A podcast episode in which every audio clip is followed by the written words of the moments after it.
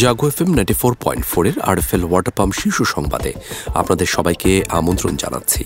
আমি সাইম রায়হান। শুরুতেই সংবাদ শিরোনাম। শীতলক্ষা থেকে বইয়ের শিক্ষার্থীর মরদেহ উদ্ধার। ডেঙ্গুতে সাতজনের মৃত্যু, হাসপাতালে ভর্তি আটশো পঁচাত্তর। মিয়ানমার জান্তার বিরুদ্ধে রাসায়নিক অস্ত্র ব্যবহারের অভিযোগ। জো বাইডেনের সামনে অগ্নি পরীক্ষা এবং দ্বিতীয় রাউন্ডে মুখোমুখি রিয়াল লিভারপুল বার্ন পিএসজি। এতক্ষণ শুনছিলেন সংবাদ শিরোনাম। এবারে চলে যাব বিস্তারিত সংবাদে।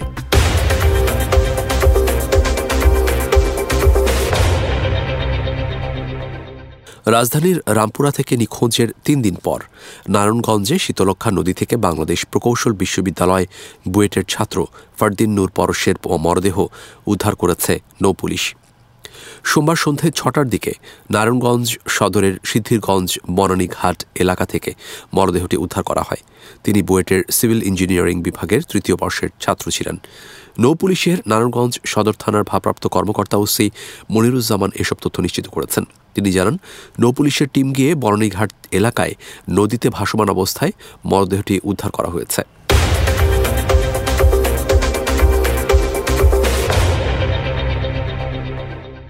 চলমান ডলার সংকটের মধ্যে দেশের বৈদেশিক মুদ্রার রিজার্ভ আরও কমছে।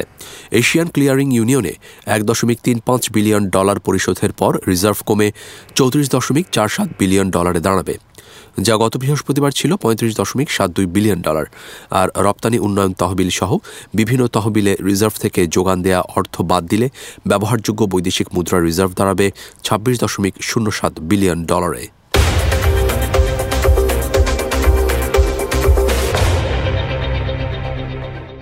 ফরিদপুরে বারোই নভেম্বর বিভাগীয় গণসমাবেশের জন্য বিএনপিকে শহরের উপকণ্ঠের কোমরপুর আব্দুল আজিজ ইনস্টিটিউট স্কুল মাঠ বরাদ্দ দিয়েছে জেলা প্রশাসন। এ তথ্য নিশ্চিত করেছেন ফরিদপুর জেলা বিএনপির আহ্বায়ক সৈয়দ মোদারেস আলী ইসা তবে দলীয় ফোরামে মিটিং করেই এ ব্যাপারে চূড়ান্ত সিদ্ধান্ত নেওয়া হবে বলে জানান তিনি। বিএনপি সূত্রে জানা যায়, ফরিদপুরের বিভাগীয় গণসমাবেশের জন্য বিএনপির পক্ষ থেকে ফরিদপুর সরকারি রাজেন্দ্র কলেজের মাঠ সহ বিকল্প আরও তিনটি স্থান চাওয়া হয়েছিল। এর মধ্যে কোমরপুরের স্কুল মাঠ ছিল না।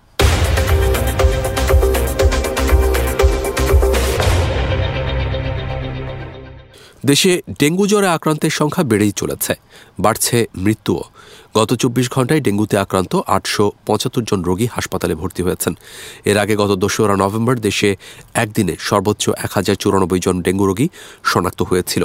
এ নিয়ে সারা দেশে হাসপাতালে ভর্তি ডেঙ্গু রোগীর সংখ্যা দাঁড়াল তিন হাজার দুইশো সত্তর জনে। এ সময় ডেঙ্গুতে আক্রান্ত হয়ে সাতজনের মৃত্যুর সংবাদ পাওয়া যায়।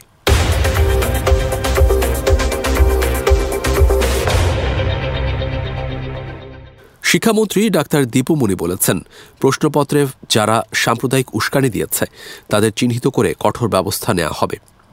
রাজধানীর আন্তর্জাতিক মাতৃভাষা ইনস্টিটিউটে এইচএসসির বাংলা প্রথম পত্রের প্রশ্নে সাম্প্রদায়িকতার উস্কানি নিয়ে এক প্রশ্নের জবাবে তিনি এসব কথা বলেন।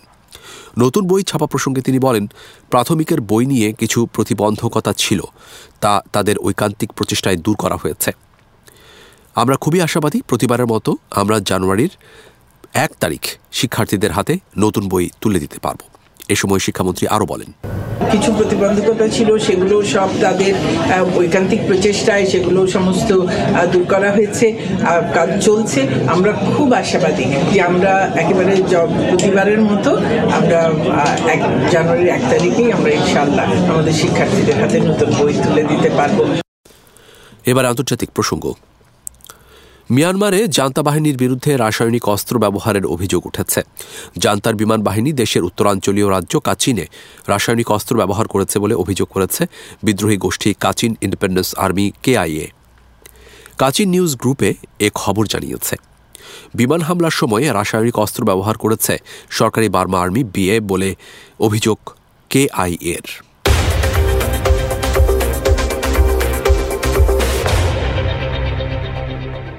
আগামী বছর, অর্থাৎ দু হাজার তেইশ সালে পবিত্র রমজান কবে শুরু হবে, তার ক্ষণগণনা শুরু হয়েছে এরই মধ্যে। জ্যোতির্বিজ্ঞানীরা বলছেন, সিয়াম সাধনার পবিত্র এ মাসটি শুরুতে হতে বাকি আর মাত্র একশো পঁয়ত্রিশ দিন। এক প্রতিবেদনে এ খবর জানিয়েছে মধ্যপ্রাচ্য ভিত্তিক সংবাদ মাধ্যম গালফ নিউজ। জ্যোতির্বিজ্ঞানীদের গণনা অনুসারে আগামী বছর, অর্থাৎ দু হাজার তেইশ সালে মধ্যপ্রাচ্যে পবিত্র রমজান শুরু হতে পারে তেইশে মার্চ বৃহস্পতিবার।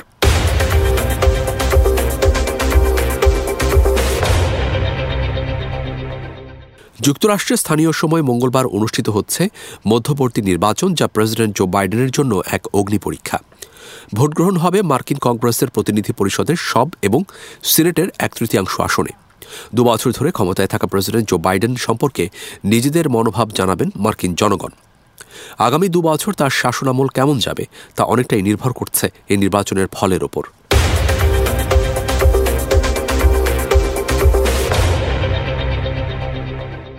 যুক্তরাষ্ট্রের মধ্যবর্তী নির্বাচনে বিরোধী দল রিপাবলিকান পার্টিকে ভোট দেওয়ার পরামর্শ দিয়েছেন মার্কিন বিশ্বের অন্যতম শীর্ষ ধনী গাড়ি ও নির্মাতা প্রতিষ্ঠান টেসলার প্রধান ইলন মাস্ক নির্বাচনের মাত্র একদিন আগে মার্কিন ভোটারদের পরামর্শ দেন তিনি। এদিকে ইতোমধ্যে আগাম ভোট দেওয়া শুরু হয়ে গেছে। এমন সময় রিপাবলিকানদের জন্য ভোট চাইলেন ইলন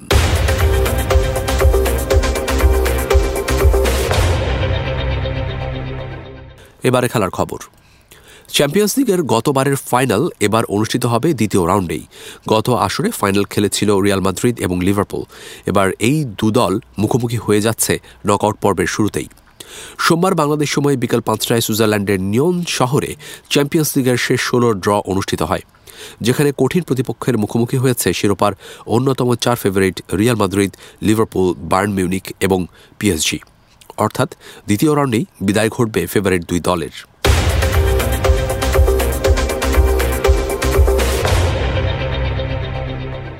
উগ্র সমর্থক কিংবা অবৈধ কোনো সংগঠনের সঙ্গে জড়িত খাবার খেয়ে বিল না দেয়া, এমন ছয় হাজার ব্যক্তির তালিকা প্রস্তুত করেছে আর্জেন্টিনার বুয়েন্স আয়ার্স কর্তৃপক্ষ। যাদেরকে কাতার বিশ্বকাপে গিয়ে খেলা দেখার ওপর নিষেধাজ্ঞা জারি করেছে আর্জেন্টিনা কর্তৃপক্ষ।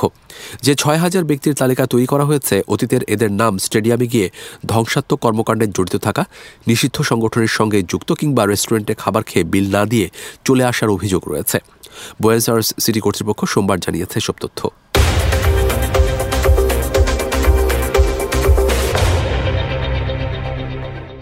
এবারে আবহাওয়া সংবাদ জানাচ্ছেন আমাদের সহকর্মী জানাতুল ইসলাম পুতুল।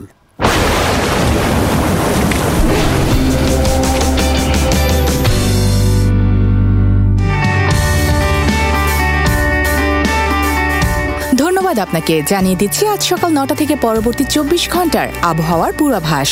পূর্বাভাসে বলা হয়েছে, অস্থায়ীভাবে আংশিক মেঘলা আকাশ সহ সারা দেশের আবহাওয়া শুষ্ক থাকতে পারে। সেই সাথে ভোরের দিকে দেশের কোথাও কোথাও হালকা কুয়াশা পড়তে পারে। সারা দেশে রাত ও দিনের তাপমাত্রা প্রায় অপরিবর্তিত থাকতে পারে। এছাড়া আজ ঢাকায় সর্বোচ্চ তাপমাত্রা রেকর্ড করা হয়েছে বত্রিশ দশমিক এক এবং সর্বনিম্ন বিশ দশমিক আট ডিগ্রি সেলসিয়াস এবং কুমিল্লায় সর্বোচ্চ তাপমাত্রা বত্রিশ দশমিক ছয় এবং সর্বনিম্ন বিশ দশমিক পাঁচ ডিগ্রি সেলসিয়াস। আজ ঢাকায় সূর্যাস্ত সন্ধ্যা পাঁচটা পনেরো মিনিটে এবং আগামীকাল ঢাকায় সূর্যোদয় হবে ভোর ছয়টা নয় মিনিটে। এই ছিল আমার হাতে থাকা সর্বশেষ আবহাওয়ার পূর্বাভাস। ফিরে যাচ্ছি স্টুডিওতে। এতক্ষণ আবহাওয়া সংবাদ জানাচ্ছিলেন আমাদের সহকর্মী জান্নাতুল ইসলাম পুতুল। ধন্যবাদ আপনাকে। আরএফএল ওয়াটার পাম্প শীর্ষ সংবাদ এ পর্যন্তই।